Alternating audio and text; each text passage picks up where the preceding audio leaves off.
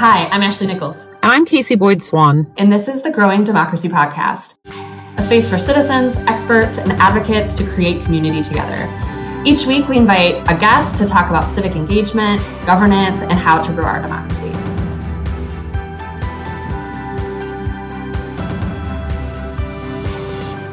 This episode is part of a series on governing during pandemic. We're talking with local elected officials, public officials, and community activists to learn more about how local governments and organizations are responding and adapting to our shifting needs during this public health crisis. And in this episode, uh, Casey, we're talking with Mayor Annette Blackwell, and she brings so much to the table and, and thinking about how local governments are responding to the pandemic.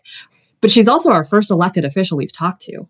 I know. Yeah, it's pretty interesting, um, I think, to be able to think about the differences between folks that are advocates, right, working in a nonprofit organization or community activists, and how their response to stay-at-home orders and the and the pandemic will look significantly different than those of elected officials, right? Because elected officials are doing the work of the government, but more than that, they are held accountable to a very specific group of people, and that is the folks that voted them into office. Absolutely. And one of the things and, and, one of the reasons that I'm so excited to have Mayor Blackwell with us is she also is the first Black woman mayor um, of the city that she is mayor of. And so she brings this really important and powerful lens to this work of governing um, and this work of governing during this public health crisis that is disproportionately impacting uh, Black people and, and people of color. Right. And I, I think that we can all imagine that her journey to uh, gaining the position that she has as mayor looked significantly different than it would have uh, for any counterparts that were, you know, either not black or not a woman and or not a woman. Um, but more than that, that once she's in office, that the challenges that she faced might look significantly different as well. So I think it would be really interesting to hear from her uh, what it's like to govern during this time.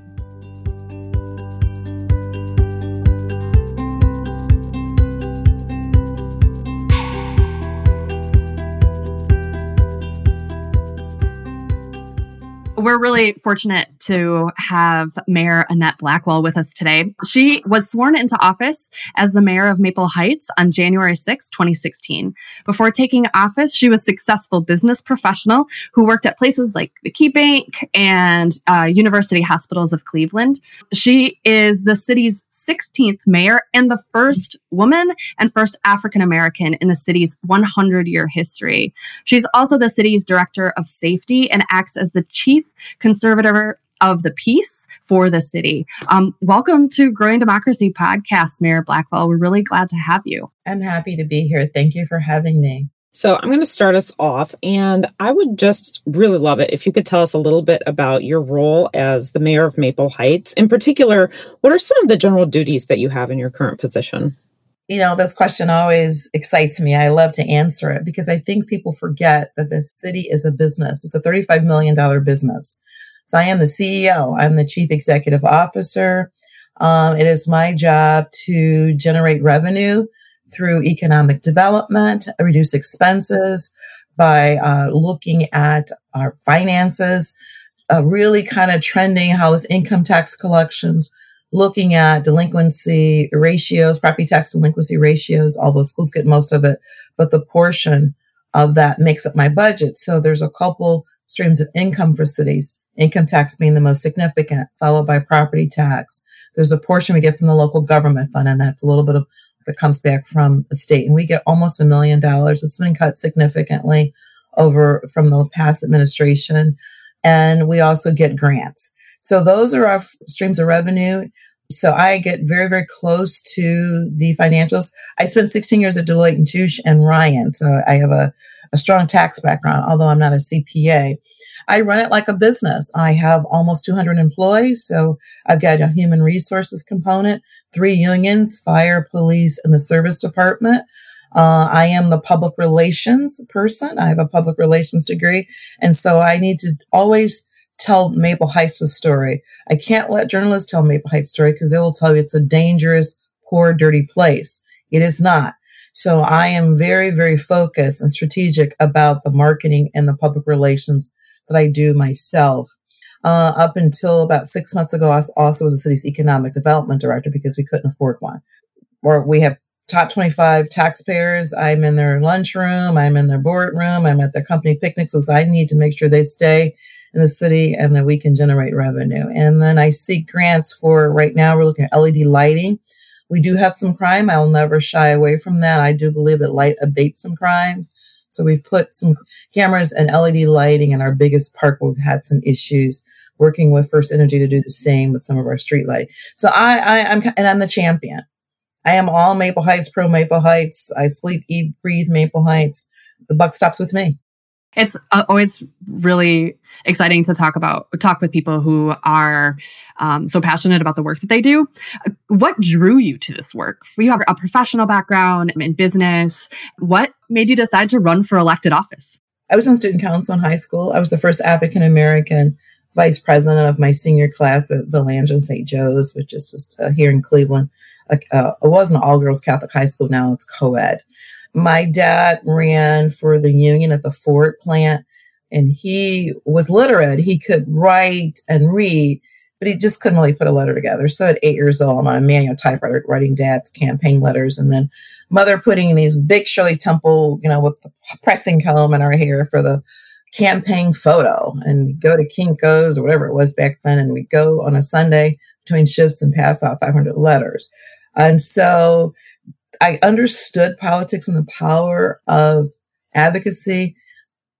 But really, it started as a little girl. I moved to, to the North, Ohio, as a two year old. I was born in Selma, Alabama. Nobody knew where Selma, Alabama was until the movie came out. Uh, my dad came up a year earlier in 61 to find a job and then came back to get my mom, my sister, and I after he find a job. So I am from Alabama. I am from Jim Crow. My grandmother was the cook for the white family. It was a plantation. Let's call it what it was. And she had a little house next to the big house, and it was white. And she was their cook. So summer camp was not something we got to go to. We got to go back to the South.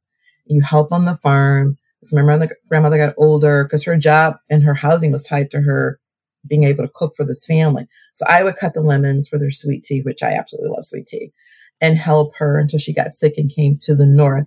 And I say that people still call the south and the north. My mom, after my parents divorced, moved back, and she's in Mobile, Alabama, which is about two two hours from Selma. But uh, and now my daughter's going to go to Huntsville to do do a uh, internship after we tried to get out of there. But uh, it always it annoys me, and it's it's it, when people don't understand when they say north and south, as we're still one separated, we're a separated country.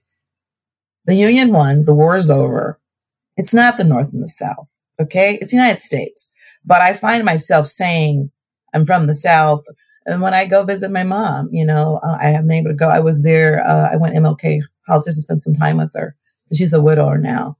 They, they say, oh, you're a Yankee. Because, but some people say, I can hear the Southern. Well, I'm from two places and I can put on the dialogue very easy when I'm in Mobile, Alabama at church and I can speak articulately, you know, it's like no one other, no one else that may have a uh, some kind of uh, what's the word? I can't even think of it now. But you know, your your your culture comes out. So that's who I am, and so coming from that kind of place, and you know, the three pictures in a, in a black person's home is JFK, Robert K, and Jesus, and probably Martin Luther King. But if they don't have RK, they'll have JFK, Jesus, and MLK. So I grew up with that understanding what justice and, and the whole thing was. But what happened here in Maple Heights is I'm from the St. Clair Eddy Road area. I was not born and raised in Maple Heights. It was an Italian city. And my dad actually was the first black bell captain that worked here at a hotel here. He died in March and I won in November. So he didn't get to see it, it happen where he was carrying bags. Now his daughter is is the mayor. But I've always had a sense, I was captain of the guards, a sense of leadership and we moved here in 1997. I was working at Deloitte, by the way, and my uh, boss, a, a tax attorney, and my husband were bartering services. He hates to paint. My husband likes to paint. My husband doesn't know elect- electrical work, and we were putting can lighting to remodel our basement. So my husband went to Strongsville to do the painting, And Mr. Rapaz came here to Maple Heights to do the can lighting. And we it's a, we were living on the east side of Maple. There's two sides of Maple, it's the east side and the west side. We lived on the east side first because they were, never shown the west side. So I am two streets over from Walton Hills. Walton Hills is right down the street. And so he said to me at the time, I know what I you make and uh, you do very well. You don't have to live in Maple Heights. You should move. And I said, Well, I like it. And we would have dinner every now and then. So we were always responsible for the dessert. So one night after dinner in Strongsville at my boss's house, we took a walk after dinner because he wanted to show me the house across the street from me because he insisted I move to Strongsville. That I'd be more acceptable and I was successful at Deloitte and that I should move from Maple Heights and I should move to Strongsville. And I resisted. And then coming from East Cleveland, um, my dad, who didn't read very well, gave me a book about the Van Sweringens in Shaker Square in Cleveland. And I read all about Moses in Standard Oil and and I could picture these mansions. I go try to find them, and Maple Heights was being called the next ghetto, and I didn't like that. I was offended to say that where I live wasn't good enough, and the way I could be better is if I moved to Strongsville. Well, there's a little Italy, there's a little China, but somehow there was something wrong with blacks all living together. And at the time, we're probably about 50%, 57% African American. We're 71%. So it just made me mad. And I was a change agent at the time, and now I'm a change captain. All of those things shaped me and said, you know what? Not another ghetto. I'm not moving again. We bought a beautiful home on the west side, parks right down the street, and go to roll out my bed and go to Tinker's Creek. I love it. Um, my street's diverse. I've got Russians across the street. I I'm fine if it was all blacks. I'd be fine. I, I chose where I wanted to live, and if people judge me because I live in 44137 Maple Heights, then they're missing out on a person that could probably be very beneficial to their corporation, anything they're doing. I love that story. I think that that's so inspirational to hear hear you just fight back about that and say, no, this isn't. You're not going to define me, and you're definitely not going to define my neighborhood. Um, so so often we find that people aren't clear on what the role of local government is. What does Maple Heights city government do? What is the function of the city government? We maintain the infrastructure we make and we make improvements to infrastructure that's broken or not serving the people well, a dangerous road, uh, a blocked sewer. We make sure the lights, the street lights are on. We shovel the snow. So we provide basic city services for this town of 23,000 people, five and three quarters square mile. Um, we make sure that if there's danger, the police, you call the police, someone will come and save you. If you fall and you can't get up, uh, ambulance, a squad with EM, trained EMT is going to get you to the hospital or, or, or perform life saving measures. If the structure's on fire, well, the truck's going to come and hook up to a hose and put the fire out. Our job, simply put, is to take care of the people. There's a group of people who are public servants, and their job is to take care of the pub, the residents that live in that municipality in which they're residing. By taking care of those things they take for granted somebody makes sure those street lights on. And if you have a whole bunch of trash after a cookout, there's a truck that's going to come and pick the trash up. How does your city, or, or, cities in general, but Maple Heights in particular, work in relationship with other local governments? Right, you're you're you said five and three quarter mile space within Northeast Ohio. So there's all these other kind of local governments, state government. What is that relationship? I happen to be on the executive board of the Cuyahoga Mayors and City Managers. It is a local government group made up of managers, and there's two cities in Northeast Ohio that have city managers. So we, we Cleveland Heights and Bedford have city managers, and we discuss best practices. We unite as we are right now with the Heroes Act to get money uh, from this new stimulus package to put into you know our local government fund because we're all down about 30% in, in revenue based on people not working and not paying income tax, our biggest source of income. We try to support one another with not continuing education like when I was working at the firm or anything like that, but continuing education as far as understanding what the legislations are, what the challenges are. We work then with our government here in Columbus, so uh, the state government and, and the federal government in a collaborative way. We have some regionalization right now. Uh, the biggest regionalization happening for cities is dispatch centers. So we're part of Chagrin Valley, which is about 18 cities you know, 911, you're not getting the Maple Heights, you know, squad across the street from City Hall. You're getting a dispatcher that, the Dallas is dispatcher for 13 other cities. And they did that as a cost saving measure. that is a big deal right now. The losses we're expecting, discussion we're having about regionalization. They love to regionalize fire departments. And just to bring that home, we're 23,000, but up the street, North Randall, before Amazon was put up there, they have about 1,100 residents. You go another block, and that's Highland Hills, where Cleveland a Clinic South Pointe. Well, it's on the Warrensville Heights side of the street, but other side is Highland Hills. They have 900 people. Warrensville Heights is, is 13,000. I think Bedford Heights is about 10,000. Bedford's about uh, a little, almost 12,000. So on Saturday, we had 109 police calls. That was just Saturday. Sunday, we had about 85. I think Friday was uh, 93. I'm trying to remember my police calls. So that's just one day. A city like Highland Hills with 900 people, they may have 50 calls for the entire month. And then there's the issue of hiring more police. With everything that's going on, people, it's not an honorable position in some people's mind. It still is. So one of the challenges I had was that you've got to diversify the police force. You got to diversify the police force because when I arrived, there was one African American officer. We now have four Hispanic women. I'm sorry, uh, an Indian woman from India, a Hispanic man, and I have four uh, African American officers. But I got that by changing our civil service rules to allow for lateral transfers. So two of my officers come from East Cleveland. Well, East Cleveland needs their officers because we're all trying to fish in the same pot. So you give a civil service exam where if you're going to pass, and they some say the test is biased. Or I lost two officers to two more affluent communities. You know, Brecksville and Broadview Heights can pay ten thousand more. I can't compete. So we have to go to this lateral transfer, but you take from this community. How do you achieve that? So, you know, if we were in corporate America, when I was with Ryan Tax Solutions, because we were so our division, I was in property tax consulting. Because of Sarbanes Oxley, you couldn't be the and, and the and the and the auditor. So we were sold to Ryan. Ryan bought six companies while I was there. Uh, so they bought a small CPA boutique firm, they bought an IT firm, and you bring that talent to so you got a small company like that, you buy it.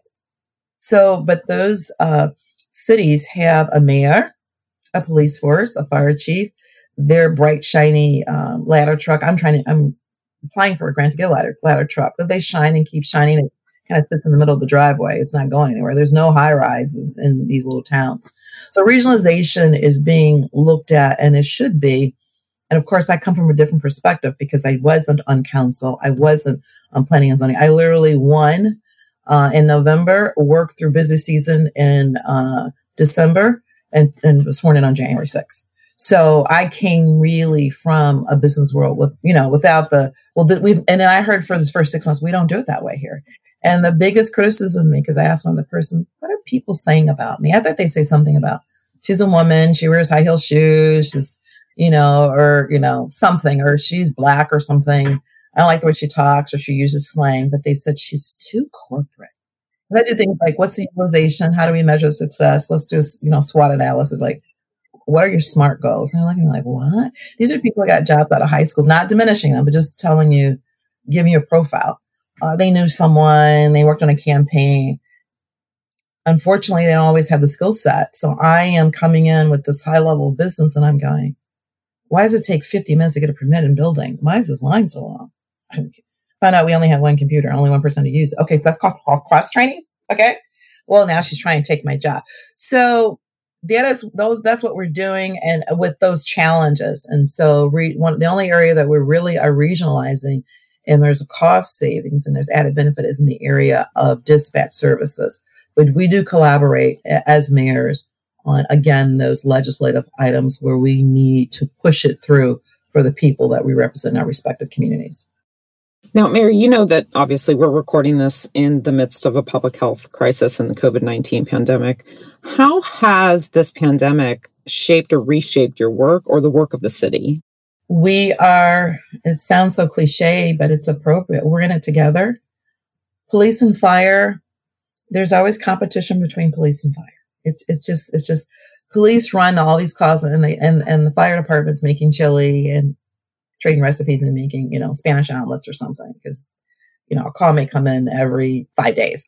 So that kind of competition, that kind of, I don't want to use their, but that kind of uh, inconsequential things are not an issue because we're all in this together to save lives, to keep one another safe. We're sharing PPE equipment.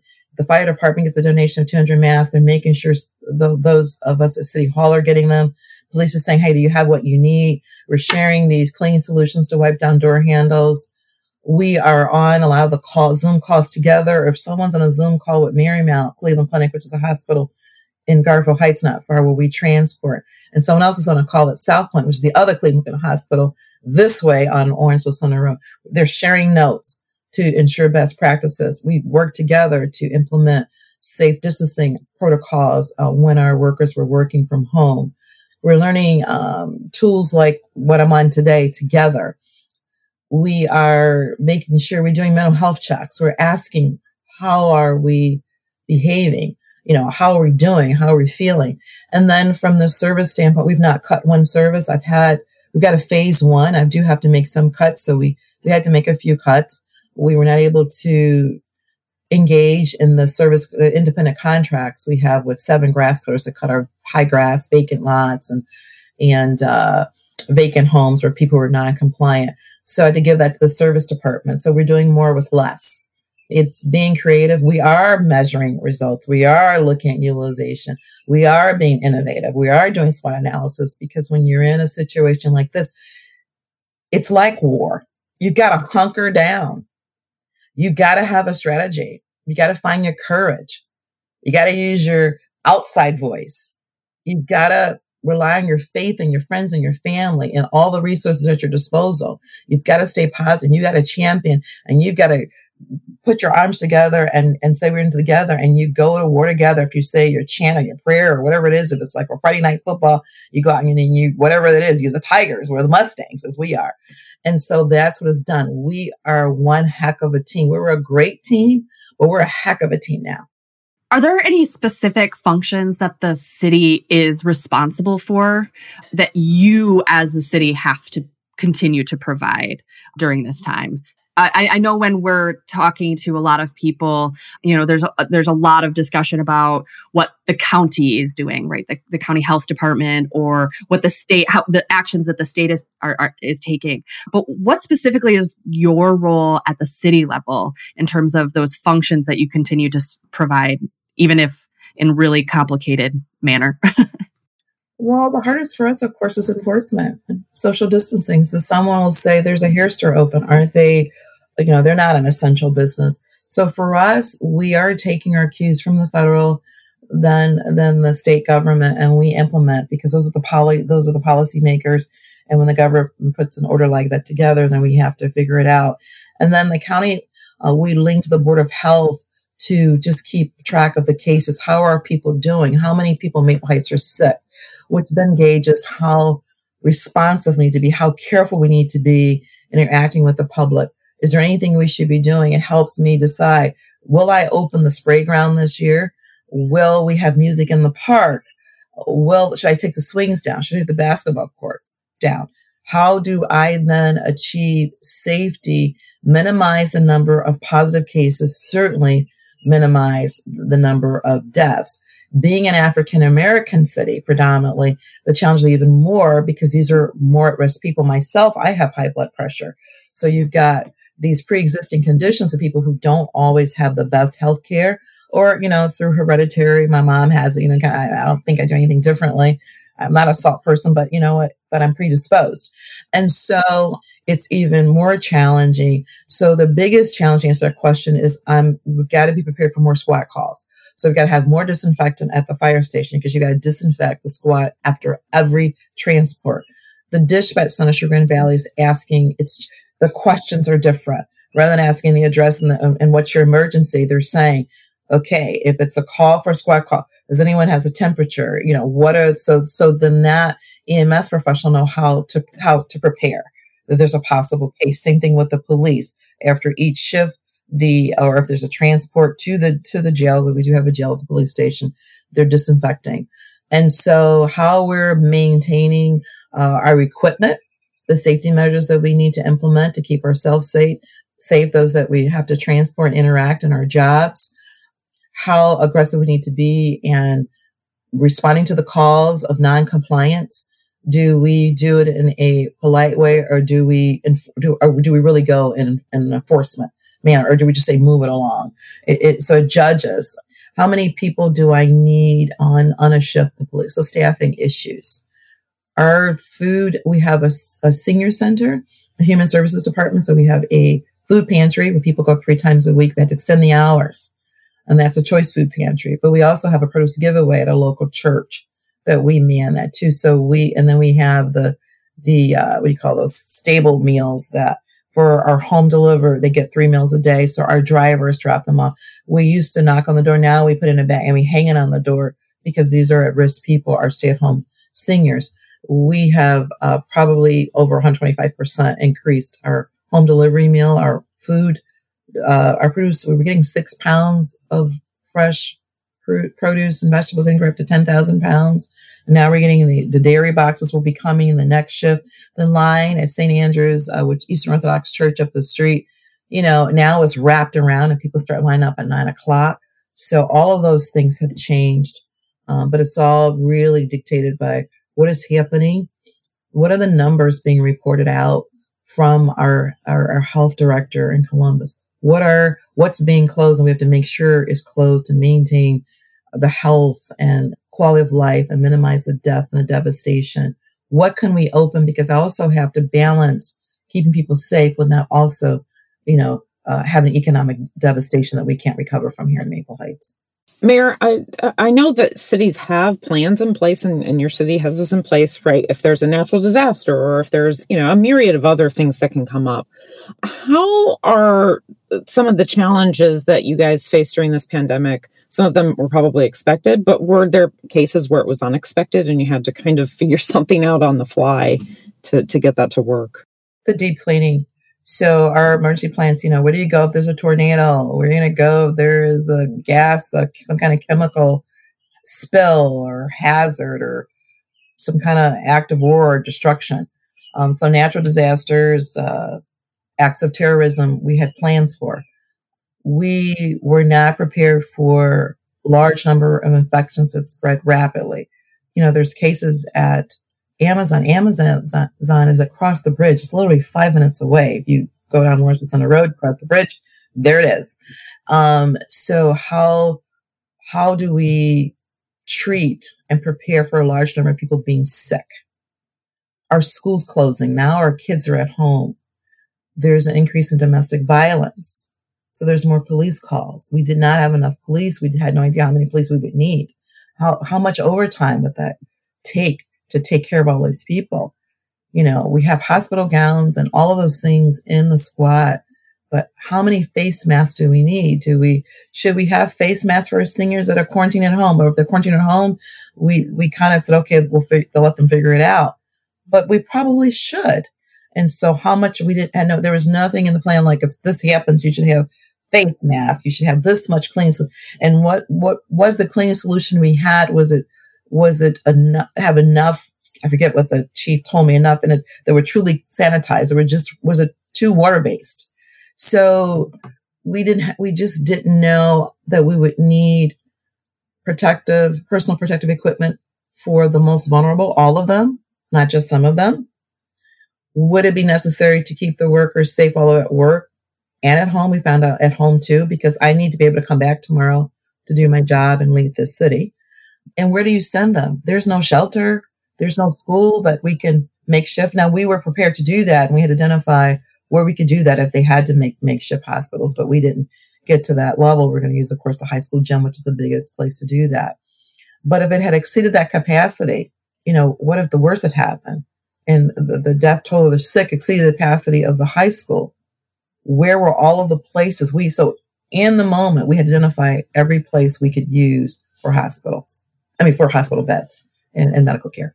What are some of the success stories uh, from the city's response? I, you know, there's a lot of complications, but what are some of those things that you want to just hold up and say, we did this and you know this is inspiring there's a map like a heat map that comes out from the county board of health and it, it's shaded so you know how many cases we do not have a significant number of cases we did not have a significant number of deaths. That's a huge success. People didn't get sick. not as many people got sick. Not as many people died. People were able to stay healthy. And those that the population that did are recovering. Our employees came to work and they put themselves at risk every single day to provide that service I talked about at the beginning of the interview, getting those food boxes ready, getting the food pantry ready, working the extra hours because now we were open three days a week. I think we were open from 11 to 4 or something now. We're open 11 and 8, adding the extra hours, uh, packing another, you know, 150 boxes of food, serving lines of cars that are around the corner. And then when the last car comes in, there's not something they're finding stuff that they can make a box. We have uh, our staff at the senior center are making wellness calls. They're calling the seniors so that they to see how they are. Wellness checks. We're, we're making those calls, and we're finding that, that our seniors are thriving and surviving, and they're still hopeful. We maintain the hope here in Maple Heights. We minimize the deaths, we minimize the sick, and we recover I shouldn't say recover, we're recovering because it's still present. We're recovering from COVID 19.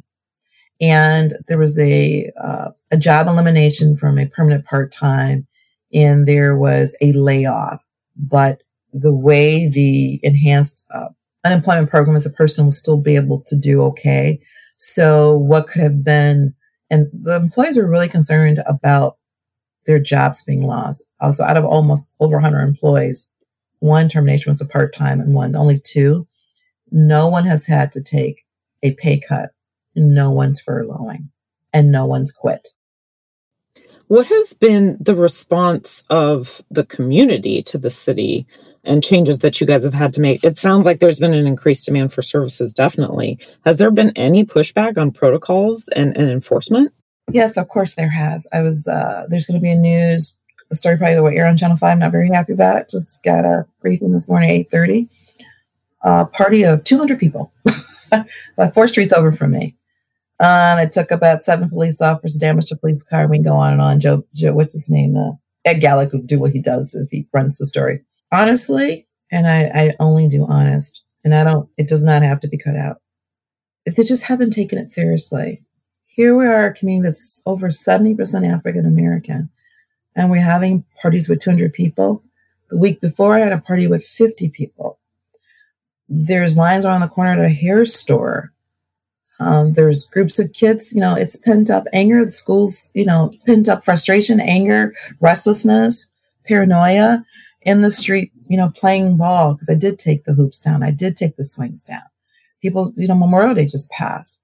There were huge cookouts I mean, just cars across cars, and there were bounce houses and backyards. And I mean, the, the police, I didn't ask them to do that kind of patrol that day. There were so many other things, but there, there hasn't been an understanding. And I'm one that uses social media in a, in a way where I'm probably too transparent. They still want, there's a critter under my porch. I need you to get it. I'm working these service guys who are supposed to be doing streets right now are cutting about 400 yards. They won't cut their grass. So we still have to enforce and cut the grass because the neighbor can have a cookout, doesn't look at the grass of the house across the street. We're not doing our job. They have uh, not as been as, as patient as I would believe. And I have to say, we're in a pandemic. We're doing the best we can, you know, keeping the same level with less. They haven't been as compliant so that we can stay on track to to come back stronger than ever and just get through this. There has been um, domestic violence, a lot of domestic violence. Some of the women and men are in now spending every day with their accuser. They can't go to work and get away. There are cases of molestation. A person, a child that could go to school to get away from the molester is now in the house with the molester. So uh, the response has not been, wow, this is dangerous times. It's unprecedented times. And we're all in this together. We have done that in the administration. We have not felt the support from the community. And I say that because that's my truth. I have to go in and cheer those guys up and women every day it comes from the top. They believe they're doing the right thing. And that's where that collaboration with other cities, they hear some of the same thing with other cities, some of the frustration, the fear. And so we're able to share those stories. We say, okay, okay, it's not just us. So we have not gotten the support. People want what they want, like they've always gotten it. They don't want anything less. And no pandemic is going to stop them from getting what they want. I've got a trash can here and I want it picked up. And when is the trash coming? And so we, what I've committed to do is we're going to provide the same level of service that we always have and the, and the most optimal time frame, frame that's humanly possible, given the fact we're in a pandemic. And I don't make apologies for that. And I don't get into shouting wars and I don't get into finger pointing. I just stay the course. I think that's really powerful because, right, they elected you to take on this position. Um, and you are in, unlike maybe a city manager uh, that is not elected, that maybe can make some of these difficult decisions without having that same level of electoral pressure. You are making these tough decisions um, and and one of the things i hear you saying is also that you know you're you're trying to be really transparent. Maybe you think that it's too transparent but i think it's really powerful to say this is my truth. You're showing your heart again. You're using facebook as your journal. Um, but i think it's really powerful because i think that while uh, that your constituency also sees that right? You're still an authentic human. And so what are some of the ways that you know you're trying to share information with people and you're trying to collect information at this time it's so hard right there's t- new tensions, increased demand, increased pressures on you for delivery of services. So, what does that communication um, from constituents uh, and to kind of Maple Heights government look like right now when you don't have in-person city council meetings and you know all those other things? Well, we are doing um, WebEx, and we've been doing it for city council meetings, we've been doing WebEx since the pandemic started and the governor issued the stay-at-home order and we we share it. I am uh, I am one to share it over and over again. So we may share it five times up until the meeting. These people keep saying I didn't see it. Well, I've shared it five times. Um, I we didn't have a real social media presence. Having a public relations degree, it's huge for me for people to know what we're doing and feel engaged and feel prompted to get to, to be to stay engaged and to take a look and also to not have to call five different numbers on an old faded magnet city, most frequently city on your on your refrigerator. I finally threw mine away like two years ago. Thing was disgusting. But um, but where can people go and do an online complaint about their neighbor, or the dog barking, or the raccoon, or waste management and pickup, or whatever the case might be? Online, because people have their smartphones and sometimes they're calling from work and difficult times. So so we have a 24-7 presence. You can't reach someone from 8:30 to 4. Well, you can go online and fill out the street light form. And so we're not collecting a lot of data because people are staying in and people, whatever they're doing, uh, they don't want to share because they think that Big Brother's watching. They're going to come and look and see that I've got 10 people in the backyard, not three. And so they're they're actually being very reticent. They're being very very close. So we're not collecting, but we are sharing a lot. So we have Facebook, we have Twitter, and we have the website. I am adamant we should be, and then I have the senior center create their own Facebook. They weren't sharing their stories. Let them know when the food pickup is. Uh, we just got new LED lightings. Let someone know. And, I, and just regarding the call, I wrote by and there's tons of weeds, and I want those weeds out of the way. We still have to look like we're thriving. So the senior center started their own Facebook page, and, and I absolutely demand that they update, not show people's faces, show the food, show what we're doing because our singers now are going there. They're, they're using Facebook. And the police started on their own their own page. On the fire is not so so much. So we've had so many citizens and local business stop by without request and donate gloves hand sanitizer mask one of our alteration shops one of the hair stores uh, brought in cleaning supplies people from other communities that said you know what i used to live in maple heights or I had a girl i dated in the 50s that and i and so we share those stories of heroic acts, compassion acts. People relate to human stories in times like these. And so it's not oversharing. We're sharing all the time. It's our way of checking in with people. We're okay. We're moving forward. People are helping us. They're dropping off masks. We're staying safe. And we're also demonstrating the safe practices. We're being filmed with our masks. We're showing our masks. We're deep cleaning. Uh, we're planting. I still planted the flowers for Memorial Day. We didn't have the we, the, we didn't have the, the parade, but I planted the flowers. Memorial. We're still planting flowers, and so I we're sharing, not collecting, and we're sharing to prove that we're still working hard for them, that we're practicing social distancing, that this is how you reach us if you need us. And this is what's going on all over. We'll share stats from, we don't share the, the sick, the, the, the numbers of sick people infected or death. We'll, sh- we'll just share that uh, you need to continue to, to, uh, we're still in this thing together without giving them the details. They can hear that they can go to the COVID 19 website. They can hear that in the, the, the governor's uh, briefing. But I try to make it local and relevant. So we're sharing, but we're really not doing much collecting. Mayor, what is it that the general public can do to be involved or get involved? How can they voice their concern, offer their expertise, or offer their support during this time? One of the things they can do is join the WebEx. Just call in. You don't have to announce your name but call in to the city council meetings that via WebEx. They can, there's neighborhood news that serves four communities. So it's Garfield Heights, Maple Heights, Valley View, Cuyahoga Heights, and I'm in Bedford. And, oh, I'm sorry, in Newburgh Heights. So that one paper serves, and so read the paper, write an editorial. Maybe there's something you want to share, get off your chest. I just did an editorial. I'm in, I did the editorial for this week, Collova Garfield Heights did one last week, and I think Mayor, uh, oh, oh, Jack Bacci. Uh, he drives me crazy. I should never forget his name. He's always teasing me. Cuyahoga Heights did one. Trevor Elkins on Newburgh Heights. So we're we're talking about it in our own way. But but residents can also do editorials. They can put an ad in very inexpensively, saying we're in this together, and a picture of their family or them and their PPE equipment. So engage in reading the local newspaper as well as the the, the city's the, the, the area's newspaper, the Plain Dealer, sharing their thoughts in an editorial or, or some cute little ad, donating like some have done, um, PPE equipment, or the police are working a lot of hours, pizza, soda, water, helping to help plant flowers at City Hall, remembering trash collection date, remembering that everyone's on edge and and being kinder, gentler, more forgiving, more tolerant because tempers are flaring. People are on the edge, staying connected to the local worship services. A lot of them are online for inspiration and to, to be reconfirmed in your faith.